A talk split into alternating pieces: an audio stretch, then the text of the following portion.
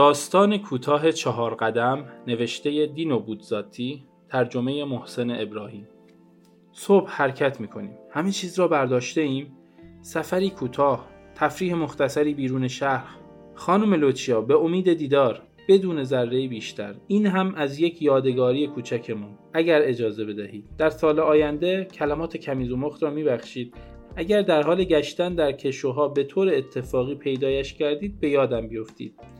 در بامدادهای بهاری دختر شما در حالی که برای آرزوهای تازه بیدار می شود شاید به یادش بیاییم درست از خانم لوچیا؟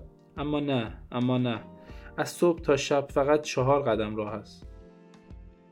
برای ارتباط با ما آیدی صوفی underline کاپل را در اینستاگرام جستجو کنید.